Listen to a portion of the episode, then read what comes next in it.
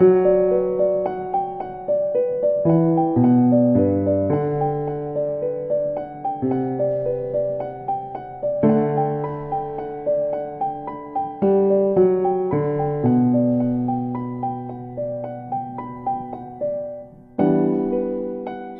大家好，欢迎来到纵身一跃，我们一起探索自由丰盈的人生。我是珍妮子。今天这期节目是我跟一个律师朋友的对谈。其实这才是我们两个的第二次见面，在几年前我们就在网络上认识了。在非常机缘巧合、非常神奇的缘分之下，我们在前两个月进行了第一次见面。因为我们两个有着非常相似的职业轨迹和自我探索的过程，所以我们第一次见面就非常的投机，进行了非常高密度的、很流畅的聊天。在三个小时的聊天之后，我们依然觉得意犹未尽，所以约下了这一期的播客对谈。我们在这一期播客里面主要聊了聊。我们在工作中的探索，在工作中遇到的困境，以及工作的意义感和价值感的问题，我们也想看看我们两个人能够碰撞出什么样的火花。我们的聊天会带我们流动到哪里去？我们就一起来听一听这一期的聊天吧。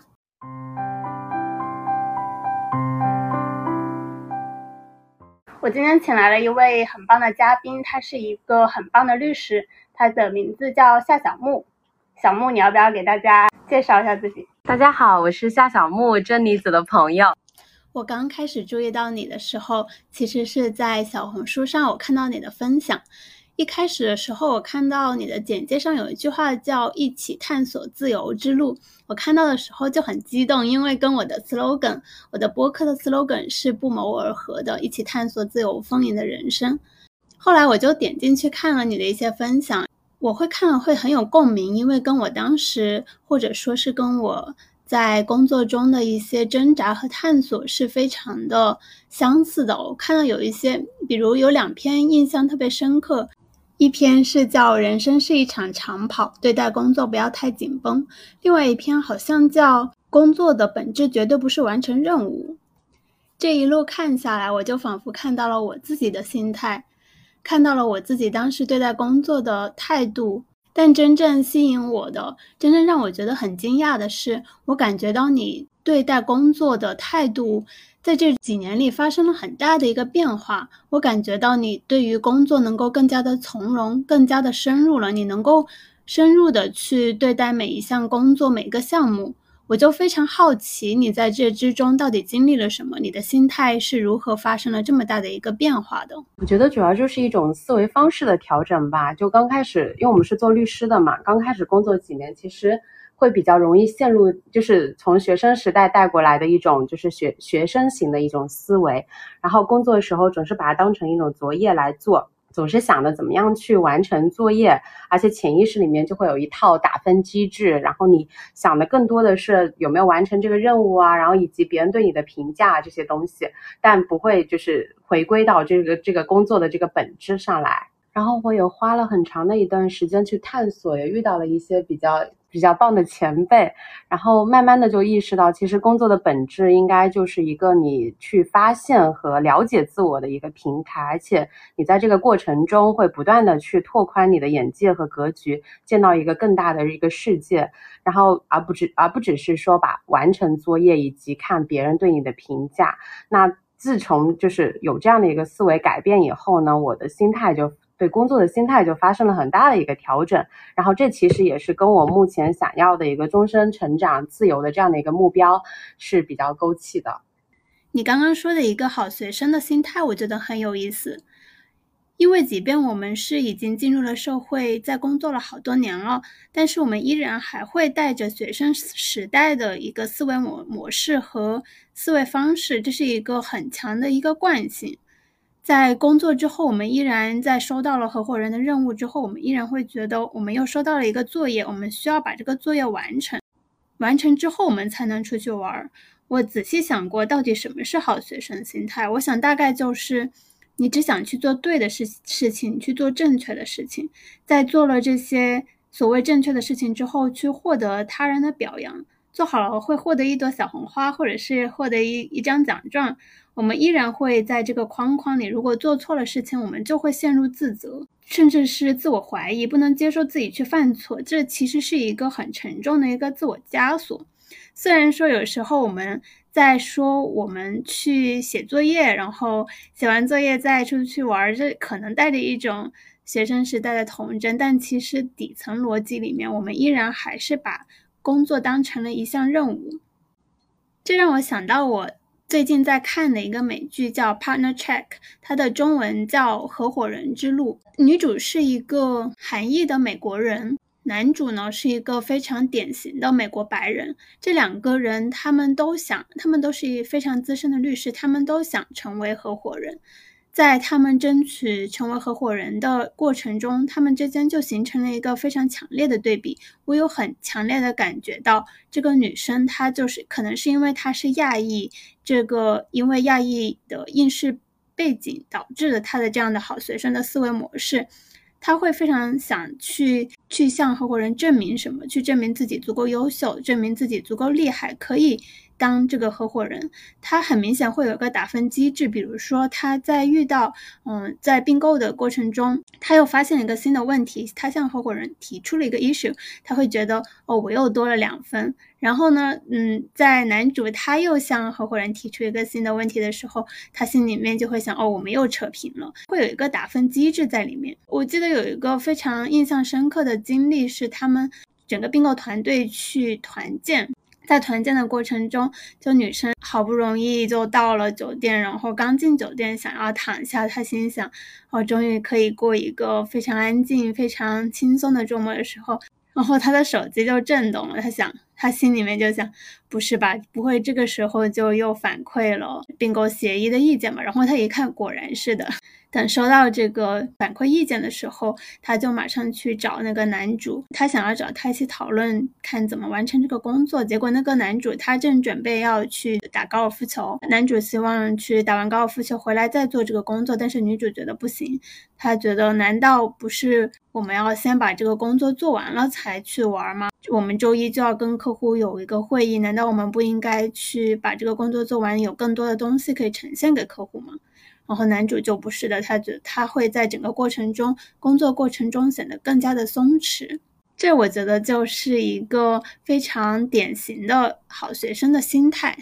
对，我觉得你刚讲的是一个非常典型的好学生心态的例子。这个可能也是跟我们从小的教育环境和我们的文化有关。其实我也是工作几年之后才意识到这个问题，因为当时大学生时代的话，我们的评分机制是非常单一的，就是。考试你要考高分，就分数越高，你你就是越厉害，然后老师越夸你，你越厉害。所以当在我们的潜意识里面，其实就会觉得说，只要我高分，然后只要老师夸我，我就是我就是很厉害，我就是很棒的。但其实工作以后，你就会发现，就你的评价体系它不是单一维度的，而且其实工作以后，就是我也是工到现在，我慢慢的意识到，其实就是你的人生是为你自己活的，其实。就是工作，它其实就是你的一个一个试炼你自己的一个平台，让你去发现你自己能力以及发现你自己擅长事情的一个平台。所以的话，在这个过程中，就是别人对你的评价以及你是不是在这个事情中拿到了高分，这个不是那么重要。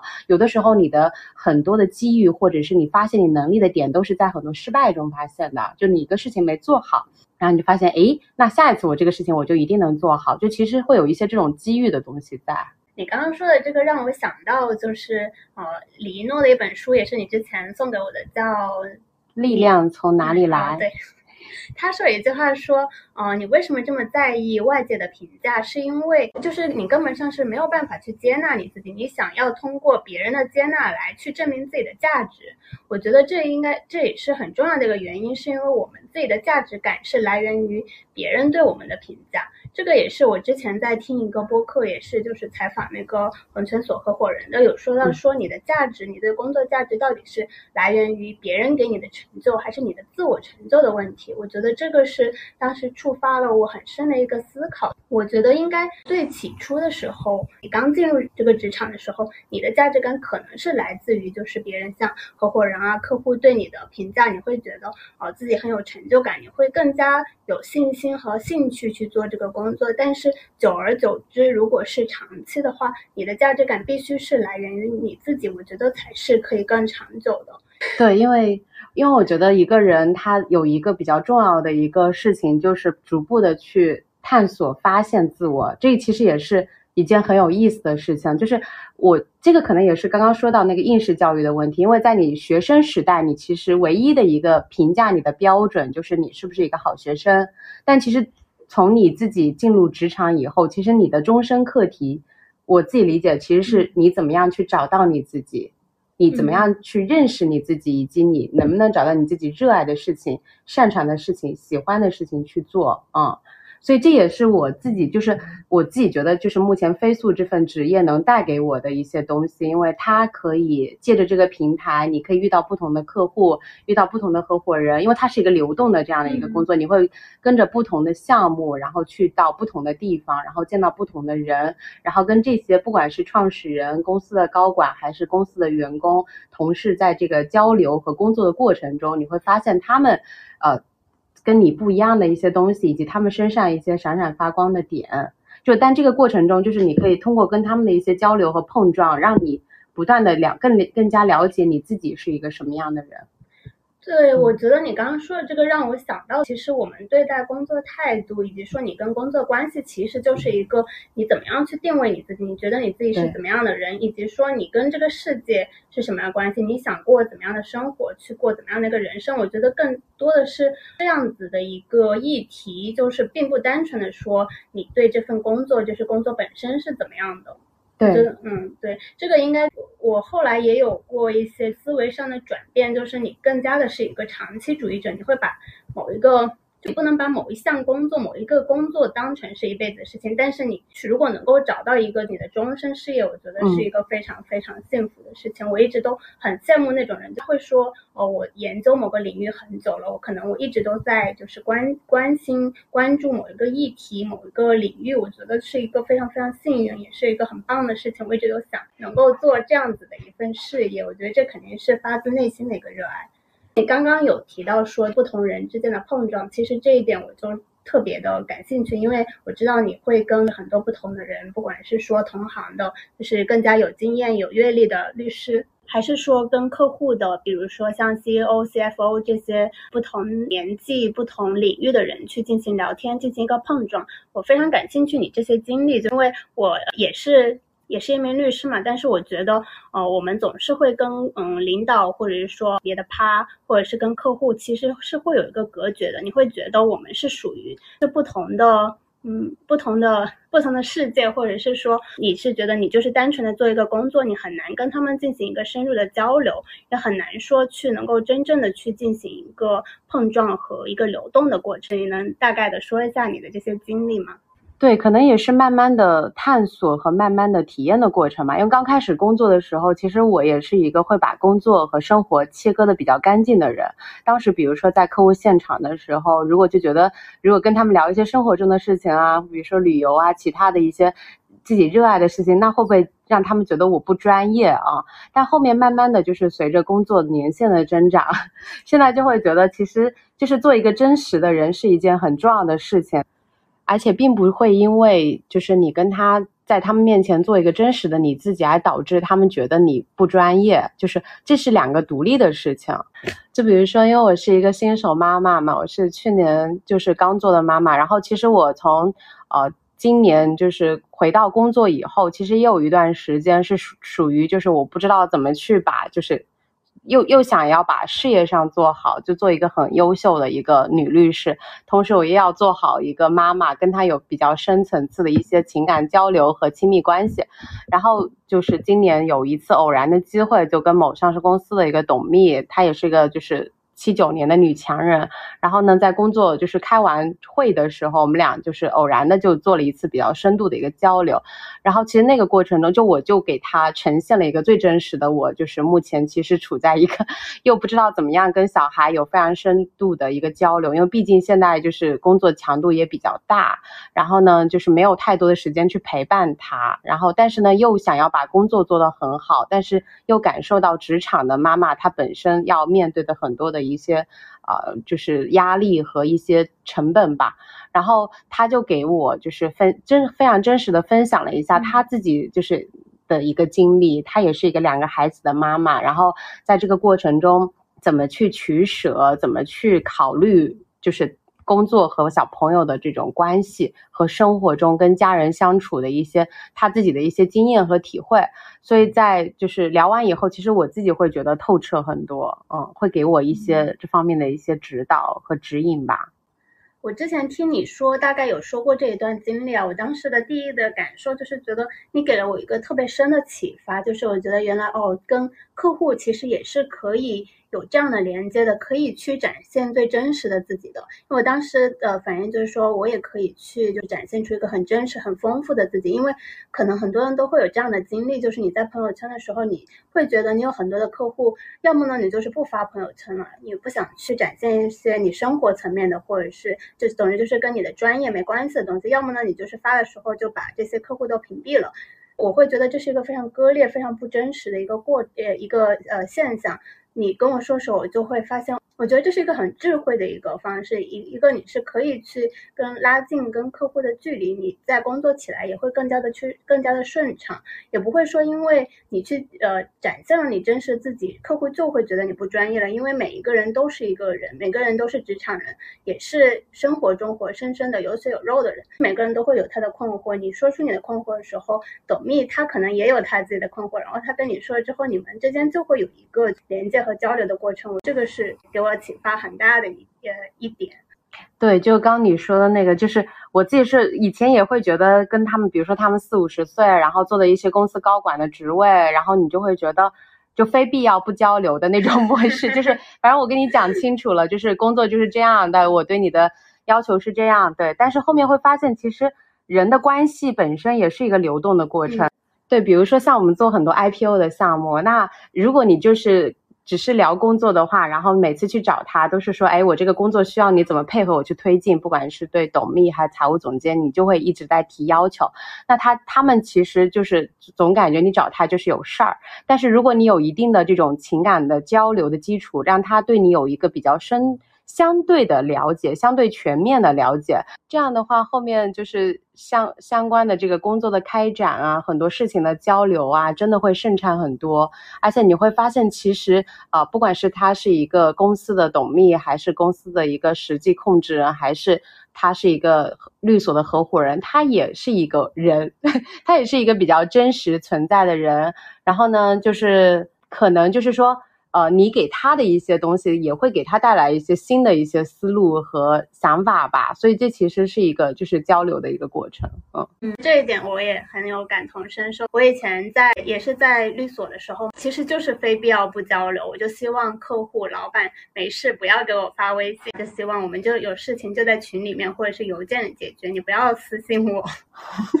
然后后来其实现在我自己独立之后，呃，我就会发现其实不是这样的，就是你跟人。跟人之间的连接真的是非常重要的，也不是说。嗯，你非要功利的说去认识什么样的人，然后给你带来一些什么样的业务，其实是在你打开你自己，把你自己的思维和你的整个世界去打开之后，你去去认识不同的人，去连接不同的人。你在跟他的相处过程中，你觉得很有趣、很好玩，你们相处的很愉快，然后慢慢的，你可能会发现你们之间会有一些对往后的业务的合作，这些都说不定。即便没有，你也是认识了一个新朋友，你可能也可以从他的身上汲取一些能量，你们可以度过一些很快乐的。时光，我觉得这些就是人跟人之间连接的很奇妙的地方。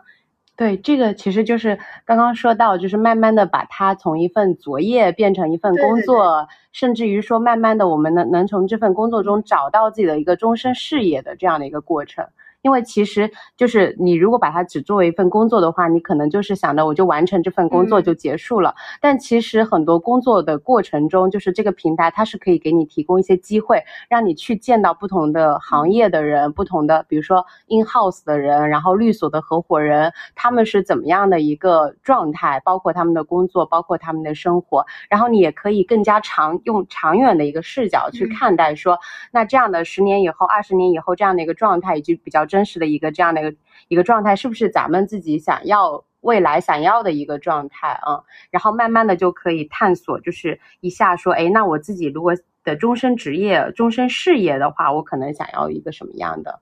一个东西啊？就是我觉得跟那些。长辈就是比我们稍微年长一点的人交流，一个非常重要的点就在于，他们其实会让你有一个长线思维的一个视角，就很多事情不会停留在说我这半年、我这一年我的想法，你会去想说，哎，那十年、二十年，我在看待我目前的一些事情，我大概的视角是什么样的？嗯，我觉得人跟人之间的连接特别的神奇，不同的人之间或深或浅的都会有一些联系，会有一根细细的线去穿着。我们也不用着急说一定要现在去看到些什么，我就慢慢的一点点去看这个生命会流动到什么样的地步。我觉得这个本这个过程本身就很有趣，像对待工作和事业也是一样。我现在的心态是不用着急，我不会着急着给自己去下一个定论，说我适不适合这个工作，这个工作是不是可以做成一个终身事业。我觉得一点点的去摸索，慢慢的去看，这个过程本身就充满了乐趣。这个充满不确定性、不停的去探索、去辨别的过程，就让特别的吸引我。我也非常相信自己可以慢慢的摸索出一条属于自己的道路。我也很好奇啊，你会去约见不同的人吗？你们会有一些很棒的聊天什么？但是因为我们，我觉得我们这件事会有一些，就是说层级可能也不合适。可能是一些大趴，或者是一些就是时空人什么的，就是问一个很实操的问题：你究竟是怎么约到他们的？嗯，我觉得这个可能也是跟咱们的工作年限有关。就比如说，我们现在是律所的一到三年级的小朋友，那其实你要去有这种机会跟他们的交流，可能性确实概率是比较小的。但随着我们自己工作年限的增长，就比如说现在我们自己的角色是一个项目的现场负责人，那这种的话，你其实就会有比较多的这种机会啊，包括说跟公司实控人的一些交流，包括说很多重要会议以后，你可能会跟。就部分的重要的事项会跟部分的这个高管之间会有一些比较小范围的交流，以及你跟公司，就是因为我们是要帮呃合伙人去完成一些项目的重大项目的一些执行的工作，那其实定期的话会跟合伙人会有一些这种就是专项的一些会议，那一般是在这样的一些情况下才会有，嗯，所以就是呃这种场景其实更多的不是说我们刻意的约一个时间去聊某一个问题。而是一个比较顺其自然的，就在工作的过程中，呃，可能前期有一定的这种就是交流，然后他也对你的这个专业度也比较信任，然后在这个过程中，可能在工作之余会聊一些生活和自己的一些探索的一些一些一些话题，啊，比如说这个这周的话，我其实也是跟我们所的一个合伙人，就是中午我们就约了一个午饭，但是那个午饭的核心的点，其实我们也是在聊目前我帮他。就重要的一些项目执行过程中的一些现场的进展，以及关于说公司目前呃的一些法律方面的需求啊。然后在这个之余的话，我们也会聊一些生活中的点，我也会跟他去呃分享一下我目前这个阶段内的一些重要的一些感悟，包括刚才说到的，就一些就怎么怎么样从一个好学生思维变成一个真正的去探索自己热爱的事情，以及怎么样去呃。就做一个比较长线思维去思考问题的人，然后他也会去跟我分享一些他三十岁左右他的一些困惑，他的一些想法，以及就是从一个律师做到他目前这样的一个职位，他就是的一个心路历程。然后这个过程中，我会觉得汲取到很多养分。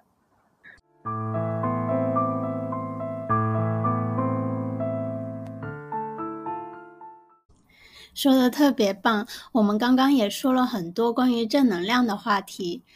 但是我也特别的好奇，就是你有没有一些想要放弃的时刻？你有没有在工作中有没有一些遇到感觉到卡住的困境的时刻？我是想说，那种就是你真正想要放弃、真正的去认真思考，你离开这个行业还能去做什么的时时刻，我相信很多人都会有，因为我也会跟不同的一些朋友去聊这个话题。但是我们可能常常都终结于，我如果离开了这个行业，离开了法律行业，我还能去做什么？大部分人可能都会发现，我什么都做不了。只能继续做这个，然后又留在了继续留在了这个行业里。即便是很多看起来做的还不错的，看起来呃天生就是非常擅长做律师的这种人，其实他们在刚刚进入这个行业，特别是说进入红圈所、进入比较要求比较高的律所团队的时候，他们都会有一些会自我怀疑，怀疑自己是不是做不好这个工作，是不是自己不够能力的时刻。但是呢，有一些人就特别的幸运，他们过了这个坎之后，后面就会变得慢慢的一切都顺畅起来。然后还有一部分人呢，就非常及时的放弃了，离开了这个行业。但还有中间一部分人，他们的怀疑、困惑、疑虑，可能会在整个律师生涯之中都会不断的冒出来。最挣扎的会是这一部分人，他们会在这之间来回横跳，一会儿觉得。我干不下去了，我想要离开这个行业，我再也不要做这个了。一会儿呢，又觉得我还能行，我还能再做一会儿。我也很想听你分享一下，你会不会有这些疑惑的时候、焦虑的时候、怀疑的时候？你如果有的话，你是怎么样去消解掉这些疑虑的？对，我觉得可能每一个做律师的人都会有有有这种这种困惑吧，特别是非诉律师，因为非诉律师相对于诉讼来说，它离生活比较远。嗯，其实我也有一段时间，就去年有一段时间，其实一直在思考这个问题，就是我这份工作意义是什么？我不要要不要离职？呃，不做律师，去做别的职业，包括说去开咖啡厅啊，或者是说去做一个纪录片的导演啊。但是我后面就是也也找了几个开咖啡厅的人聊了一下，然后就会发现说，就是很多事情跟你想象中的还是不一样的。就如果一旦一个兴趣爱好，就变成一份职业的时候，其实你要考虑的东西是多维度的，所以后面就是经过很长一段时间的调整啊，然后以及跟不同的人聊啊，我就重新的给目前这份工作就是找到了一些意义感嘛，就包括刚刚说到的，就是可以遇到一些人去交流，以及不要自我设限去，呃，去去去探索自己的生命能够流动到哪里。所以可能就是最重要的，就是说你能不能在这份工作中找到意义感，以及找到你自己觉得它有一些就是那种 spark，就是能打到你的那种东西，这个我觉得是最重要的。对你说，你想要想要开咖啡馆，然后你就会去找不同的开咖啡馆的老板或者是一些人去去聊天，去了解他的现状是怎么样的。我觉得这一点也很棒，你很善于去跟人沟通，然后善于去从别人的经验中去汲取一些能量，或者是汲取一些他们的经验。我觉得这也是一个人在去探索自己的人生，去也是一个不断的去做加法和减法的一个过程。现在大家都会说想要就是做减法嘛，但我觉得其实不仅仅是减法，而是你在加法和减法在不断的去进行一个穿插的过程。你可能去是在这个过程中去辨识一下，说这个东西是不是你想要的。如果你不想要，那你就减去，然后你又可能会去发现一个别的你想要的东西，然后你又再去做一个加法。所以我觉得这是一个不断的去探索和加点。穿插的一个过程。你刚刚说到，就你会从工作中得到一些意义吗？现在其实 我都有点不太喜欢用“意义”这个词了。比如说，你是一个过得很开心的人，你你的生活都很开心，你可能根本都不会去想你的生活、你的人生的意义到底是什么。你不会想说我为什么活着，对不对？相类比的，如果你觉得你的工作很开心，你能够获得很多的满足感，你根本就不会去思考我工作的意义是什么。我想要灵魂的发问啊，我跟就是小木的工作的经历都比较相似嘛，我也在红圈所工作了好几年，所以我在那其中也有不断的在自己觉得。比较挣扎的时候，我也就会去思考说，哦，我的工作的意义是什么？我当然也会会得到一些光亮的时刻，也会有 spark 的那种感觉。但是那种感觉，我其实说真的，我会觉得稍纵即逝，它的停留的时间不会很长。我有一点点 甚至觉得那是自欺欺人，就好像强行从里面从一堆东西里面去强行的扒出一点 意义感来。你有没有这种类似的感受？问了一个很好的问题。对，其实你讲这个问题，其实我觉得跟那个就是赵丹喵的心境还蛮像的。他其实也算是一个呃。就是天之骄子，本来就九八五二一幺毕业，毕业了以后去了耶鲁大学读了一个法学，然后呢留在了美国的顶级的律所，然后在美国顶级律所做了四年，成为了一个非常优秀的并购律师。好了解他的经历。以后，因为我很关注他，对你中间这些可以截掉。对，然后就到了一个美国的顶尖的律所做了四年，在这个四年的过程中，他一边就是就是。要成为一个非常优秀的并购律师，但另外一边他也在不断的去，像周末什么，他就会去大自然去爬山、去冲浪，然后，然后包括后面他也做了一些冥想什么的，然后最后他就发现说，律师就是成为一个顶尖律所的律师，不是他这辈子最想做的事情，然后他就辞掉了工作，现在其实，在墨西哥的某个岛上就一直在冲浪，就是可能这个过程中就是。他会觉得是因为没有意义感吗？所以。对他当时说他，因为他当时读大学的时候，他其实那个时时候他就自己立志说我要成为一个就是美国美资顶尖律所的一个律师，所以他就这其实那中间那十年都一直在为这个目标而努力着。我其实我觉得他是一个非常目目标感非常明确，而且执行力非常强的一个人。然后呢，后面他说他其实是在工作的过程中做了一个试验。当然，我觉得每个人的性格不一样，你可以自己去做试验。就是比如说你现在你你现在在一张纸。上画出来八个你自己的对于你自己的标签和你自己的定位，嗯啊，然后呢，他当时画的，比如说律师，呃，然后耶鲁法学院，然后就是对冲浪，嗯，探索，就这一系列的东西，然后最后你要去一个一个去踢掉这些标签，只留下一个，就是你自己觉得最重要的对你这个人的一个定义。然后后面他发现耶鲁法学院和律师是他第一下就会划掉的一个标签，所以他后面就是下定了决心就不做律师。对，但是嗯，我是觉得意义感或者是说你自己活着的一个状态，当然就我就后面再讲啊，我就自己发散的说了。你说，就是确实嗯，就是每个人可能是会有自己擅长和喜欢的事情，但是这个事情肯定是你要在不断的自己去体验经历。的这个过程中才会发现的，就是不是你自己，比如说坐在家里就自己去想，说我适合做什么，我喜欢做什么，就能想得出来的。很多东西都是你经过跟现实的一些碰撞。然后呢，你再去思考，然后你再发现说这个东西是不是我想要做的一个事情。就像我现在想到，就是我那个时候，就去年一段时间，我真的就很不想做律师，因为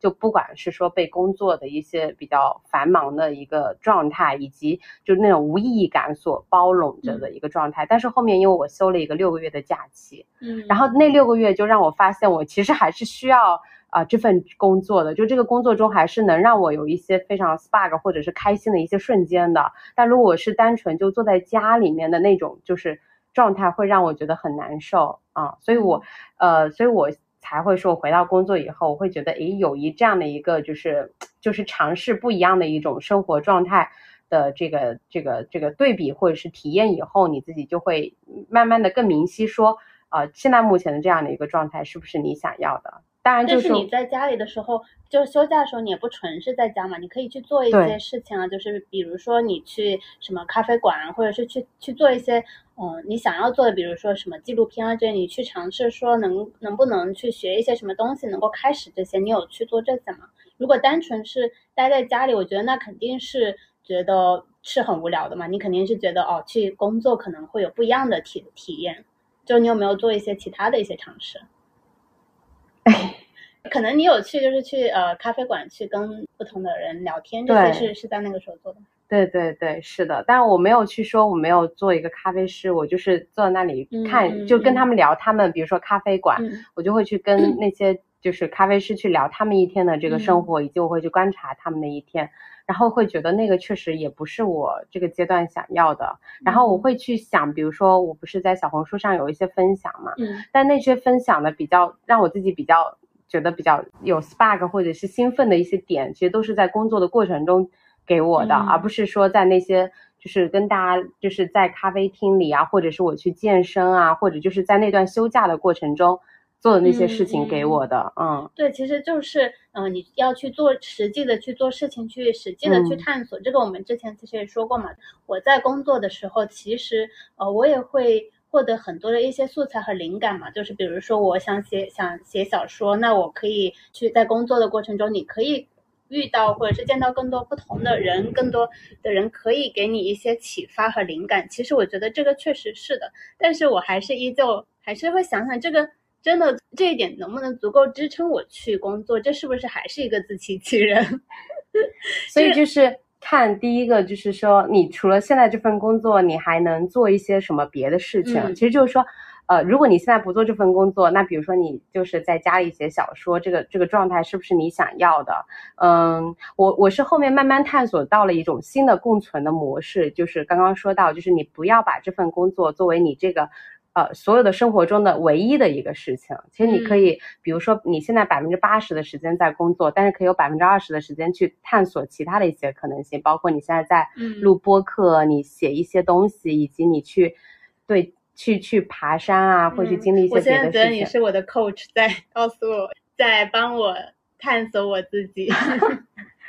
你刚刚说那个赵丹喵的嘛，我也有一直在关注他了，就看到他离职的一些呃消息的时候，其实也有很大的鼓舞。因为大家可能都会觉得他是一个非常适合做律师的，他是名校出来，然后在非常顶尖的律所，然后也能够做得非常好。当时任何人都会觉得他是做这个东西。做律师的料，后来他其实也有转去，就是跨国公司做法务嘛。嗯，然后后来再后来，他就可能是经历了一些冥想啊什么的，然后就辞去了这份工作，然后开始在不同的地方流浪。他有去冲浪、去滑雪，这些其实有很大的鼓舞。我也很想知道他的心路历程到底是怎么样的。不管怎么说，我觉得连。他这个别人看起来这么适合做律师的人都能够辞去这份工作，当时真的鼓舞了我，更加让我坚定的去辞去了我的工作。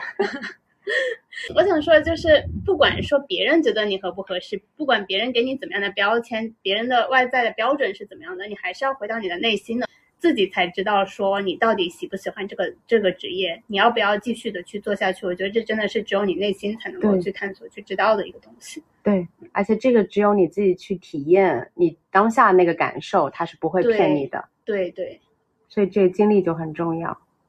我其实一直对于律师之外的。其他的道路或者是其他的职业，非常的有兴趣。我很想知道一些别的样本啊，但是我很难找到身边有说，呃，做律师一段时间之后，他又完全的跳出了法律这个行业去做别的事情的人。我我们常常都会去讨论，但是都是没有一个结果的。所以我对于这些人会很感兴趣。然后我自己也会去幻想说，如果我有一天不做律师了，我能做什么？有时候在就是因为律师他是一个呃非常多的脑力活动也。没有体力劳动，但是你这个体力可能就只是因为坐在那里，我就会去想说，我很想做一个非常简单的、毫无压力的工作，比如说 做行政，然后 在咖啡馆打工，你可以每天嗯早早的去上班，然后去做那个最早开窗，然后。随便擦擦桌子啊，这种就是非常简单、非常轻松的一个工作。因为我觉得我可能就是一个叶公好龙，如果我实际去做，我觉得我肯定是做不到的。然后我身边的人也很能够清晰的认识到，我觉就是已经告诉我你不可能做到。但是我有时候就去幻想。我昨天有看到一一篇呃人物的好像报道吧，说一个呃现在很多人会想去做副业，然后有些人他会去做那个像美团的。骑手去送外卖的那些小哥，他会就是不管你的本职工作多忙，然后他一天都可能会去送个一两单一两单，因为他是想要去体验那个体力劳动带来的快乐。他会觉得说你骑着这个车，然后在他的在城市啊街道，你会感觉到那种非常鲜活的，而不仅仅说是在办公室这种水泥钢筋里面。所以他会他想说用这种体力的劳动去对冲你去。脑力劳动带来的一些虚无和一些疲惫，我觉得这也是一个非常去去开启你的副业的一个方式吧，也是现在社会当中因为主业太过于 太过于疲惫，呃，说会去做一些虽然可能看起来没有什么用处，然后也没什么收入的副业，我觉得这是一个很有趣的一个现象。是的，是的，所以我我我今年这两年就是最大的一个改变，其实可能也是这个。就我之前就会一直想说，就是我所有的时间，包括我周末的时间，可能都拿来工作。但我现在就会在工作之余去探索一些可能性，包括说有的时候会跟我一些朋友，就是刚你说的那种样本去交流。嗯其实我身边就会有一个这样的样本，就是他其实是做投融资工作，就是一个大集团公司的投融资。嗯。就是会去看一些行业的一些，比如说基因检测行业、生命大健康行业的一些东西。但是呢，他每个周末就从去年开始，他每个周末都会啊，就是不管你工作多忙，他都会去去去爬山，而且是是重装备的那种去爬山，就一个人会跑到一个深山里，就什么嗯。齐云山啊，或者是好武功山啊，对。然后一个人跑到那个山里，有一些地方可能都是没有开没有太开发过的地方，他会一个人去露营，然后去看那个星空，然后会去会去会去看一下那个就是云海呀、那些东西。然后他说在那个过程中。其实，其实你看他的状态其实是挺跳的，因为平时工作他会非常的忙，会去参加各种投投资的一些行业的会议，然后会去帮老板去去看，就是说这个项目该不该投，以及跟很多身边的一些投就是做投资的朋友去交流。但他到周末的时候，他就想完全不要有其他人的参与，他就一个人会开个车，然后去秦云山，像上周他就去了秦云山那边，然后一个人去看云海，然后去就那种瞬间，他会觉得说，就是就之前苏东坡讲的那种，就既浮游于天地，渺沧海之一粟，就会觉得人其实是很渺小的。嗯然后在而且那个就是视角会把他带回工作的状态，你就会觉得。这些日常的这些东西，他会更拔高一个维度去看待工作中的东西，然后会获得一个比较平和和自洽的一个状态。哎，我很羡慕这种，我觉得可以，它是一个互相滋养的一个过程，对对是的而不会说看起来是一个割裂的对对对，但是它可以互相滋养。但是这个，我觉得我之前可能就是没有做到的这点，我们可能都是属于性格里面可能会有一些就是要 浪漫派的一自由面，然后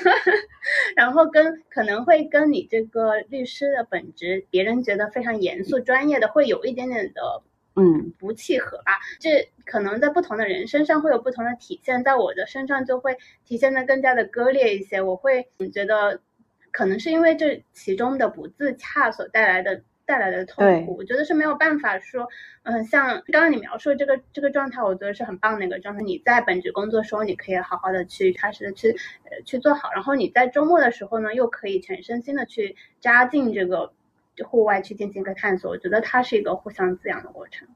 对，但其实我们的工作中，我觉得你也可以慢慢，就是咱们都可以慢慢探索出一个互相滋有滋养的过程。就就因为其实你会发现，就是工作就是一份工作，每个人他的性格，他有自己擅长和不擅长的一些事情。嗯，就像就是刚刚说的，有一些交易律师可能都是那种专业型的，就技术派的，他比较擅长的就是怎么样把一百页的这个交易文件，就是怎么样去勾记上来，就做到一个非常严谨的一个状态。但有一些律师可能就是交流型的，他可以再去做 pitch，他可以再呃去去去管理整个项目的进进程，所以就是。就尽量的让自己的工作的这个内容更加的贴近于你的性格的擅长的长处本身，可能这也是一种探索的方式。就像我们其实呃今年有离职一个同事，他其实是一个非常专业的交易律师和特别是跨境交易并购的律师，他非常擅长的事情就是一个人，然后深夜，然后十个小时，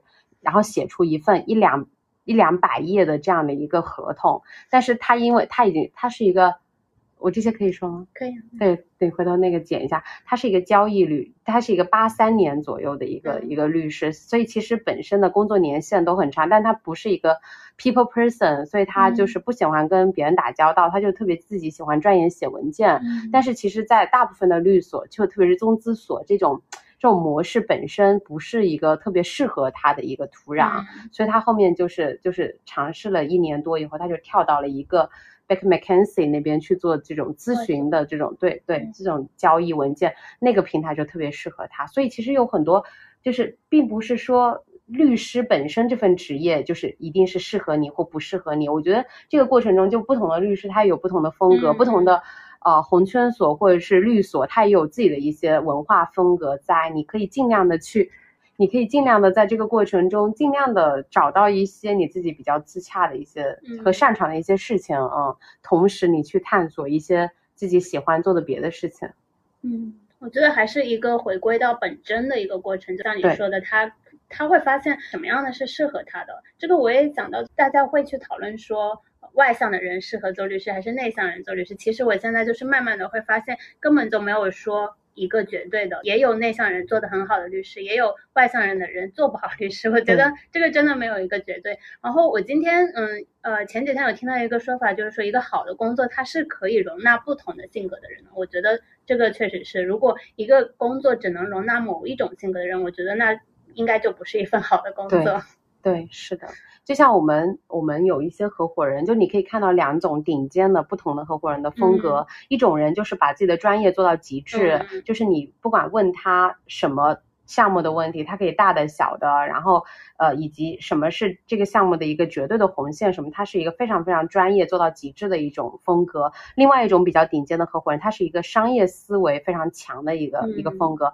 他可以。结合法律和商业，给到老板一些，就是给到客户一些非常有建设性的一些意见，嗯，所以其实我觉得就是律师也是有不同不同风格的，你就是尽量找到自己。可能是对，可能是之前自己的一些偏见，我现在越来越觉得能够去跨一些领域的律师，不管是律师还是别的什么投资人，我觉得他是可以做的更棒的，就他会有不同的视角，比如说你刚刚说的说，呃。学点哲学的人才能 做好投资人，还有就是很多的律师，他其实会有就是一些，比如说人文精神，或者是他有对文学的一些爱好，我觉得他有进行一个结合，其实是能够让他提供一些不同的视的视角，而且像有一些律师，他会对于说一些不同的行业啊，会有他的呃。一些理解或者研究，还有对商业上的，我觉得它是有利于你去做好一个律师的。然后我想到，我刚刚去刚刚工作的时候去尽调嘛，然后有一个呃产品经理，他当时我们有在问到，我忘了问了他什么问题，但是他当时说他有段时间离职了，然后回了在在家里就做什么看一些文学的书啊，看什么唐诗三百首之类的。他说其实他最后看起来觉得。做好一个产品，其实呢，就是一些就是人性啊、文学啊、人文这些一种的一个结合。我当时其实本来已经昏昏欲睡，但是听他这么一说，我就当时 立马就是觉得眼眼前一亮。我觉得真的是做不不管是做什么工作，其实没有说一个框框框，就是说必须局限于是怎么样的，而是说你是有一个嗯，可以在不同的人有不同的视角，然后也是可以是不同领域去交叉的。我觉得。这可能是能够更好的去呈现你的这个工作。对，而且其实不同的行业很多共性的，其实有很多共性的东西，它们都是相通的。嗯，就像我今年其实就是在我比较困惑的时候，其实我有看一套蔡志忠的那个漫画，嗯，就是就是，然后看完以后，其实他。他有很多国学漫画，就是有庄子什么的。然后你看完以后发会发现，其实他画的一些庄子中的一些故事，跟你目前的现今的大部分人很多遇到的困境都是相通的。嗯，我觉得它就是一个，就是不同的行业之间，它其实也是会有一个流动的过程的。嗯嗯。你刚刚说的好工作，你觉得什么样的是好工作？或者是你觉得你现在工作是一个好工作吗？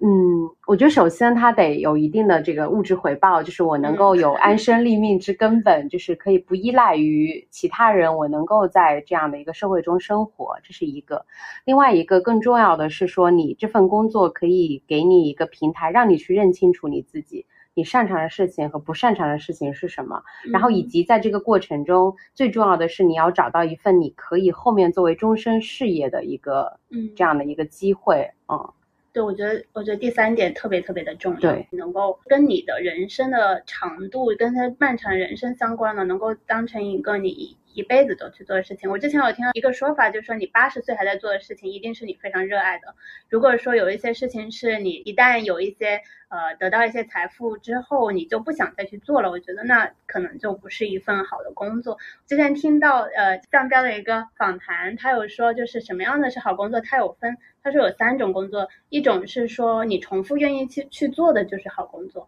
还有一个就是说会有呃更多的人跟人之间的一个呃合作的话就是一个好工作，还有一个是好像是说嗯对人有帮助的吧，我有点不太记得 它第三个是什么。我觉得这些都是可以一些参考吧，很多人其实已经在跟以前不一样，就都会去思考说你这个工作到底。就不再像以前一样，就是一个糊口的东西，你还会去更多的去考虑说这个东西到底能够给你带来什么，跟你的人生的之间的关系是什么。嗯，就诚实的面对自己在工作中的一些感受，哦然后把一些 spark 记录下来。嗯这也是我觉得我我当时听你这么说，我觉得其实是你探索的一个过程，是你去记录说什么事情能够让你觉得开心，这其实让你不断的去确认和辨别哪些是你喜欢的。对对对，是的，而且其实也不要太自我设限。就像我上次送给你那本书，就是李一诺那本书，嗯其实它也是一个很典型的不断的就是跳的一个过程。但其实你会发现它有它的内在逻辑。就刚开始他毕业以后，他其实也是去了麦肯锡做了一个高级的合伙人。嗯但后面呢，他又回来自己做了那个诺言的社团，就是办理了努力社会这样的公众嗯号。然后在这个过程中，他又觉得中国的基础教育就是他也想做点事情，所以他又创办了一土教育。就这个过程中，你会发现他是不断的在调整他自己想做的嗯嗯事情，或者是不断的去发现自己想做的工作的这样的一个过程。嗯，我其实还蛮喜欢这种状态的，就是我首先我觉得现在目前这份工作，我想留下来的核心的重要的一个原因，就是我觉得他在不断的让我找到我自己喜欢的事情，或者是让我觉得让我觉得很激动的点在哪里。然后呢，我不断的通过这种我自己能力啊、阅历啊、资源的各方面的积累，然后同时我会慢慢的清晰。我自己到底哪份东西我可以做的比较持久，然后在这个过程中去清晰以后再去再去再去做，嗯，就是我我上周也是看了那个李光耀的那本书，就是李光耀观天下，然后它里面就是讲到他到九十岁，因为他是九九十一岁去世的嘛，然后他八十九岁的时候还在写这本书，它里面就讲到他八十九岁的一天，其实也是每天的就是 daily 的，就是。运动，然后他会也会在工作的这个状态中，我就会在想，就是刚刚你说的那个点，就是一嗯份东西，如果你觉得就我一我一我一旦有了这个一定的物质基础什么，我就不干了那种，那绝对不会是你的终身事业。但是你可能到那个阶段，觉得诶做这个事情是我很开心，我很就是在那个当下，你可能不会再去探究它的意义啊什么，你就觉得诶我就想做这个事情，可能那嗯那个会是你成为你的终身事业的一个比较重要的一个一个点。嗯。嗯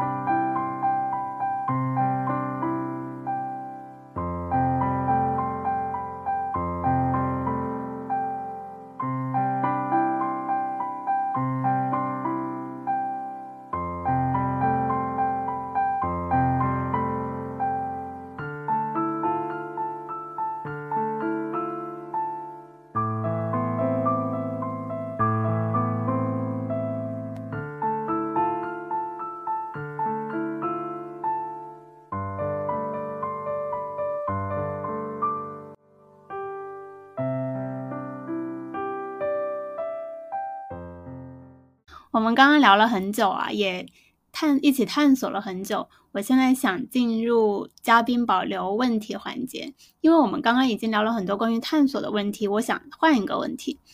我的播客名字叫纵身一跃，所以我想知道你有一些纵身一跃的时刻，或者是想要纵身一跃的 moment 吗？能不能跟我们分享一下？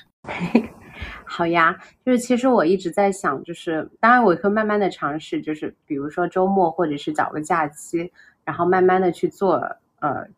带个相机，然后去一些小的城市，然后就像《早餐中国》那档节目一样，我想去录一些就是很有人间烟火气的小市民的这种温暖的小故事。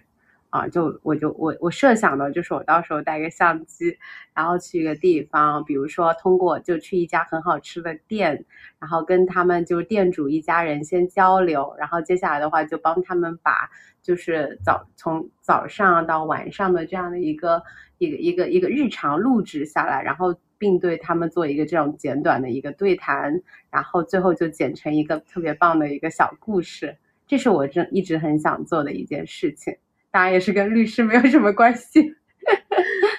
好，我非常的期待你有一天能够做成这个事情，到时候我会把这期播客 发给你听一下。然后今天下午我们聊了一个多小时，录播客之前其实也聊了差不多一个小时，聊得非常的开心，然后也非常的谢谢小木来做客。然后今天就先到这里啦，我们下期再见，谢谢大家的陪伴，拜拜。拜拜。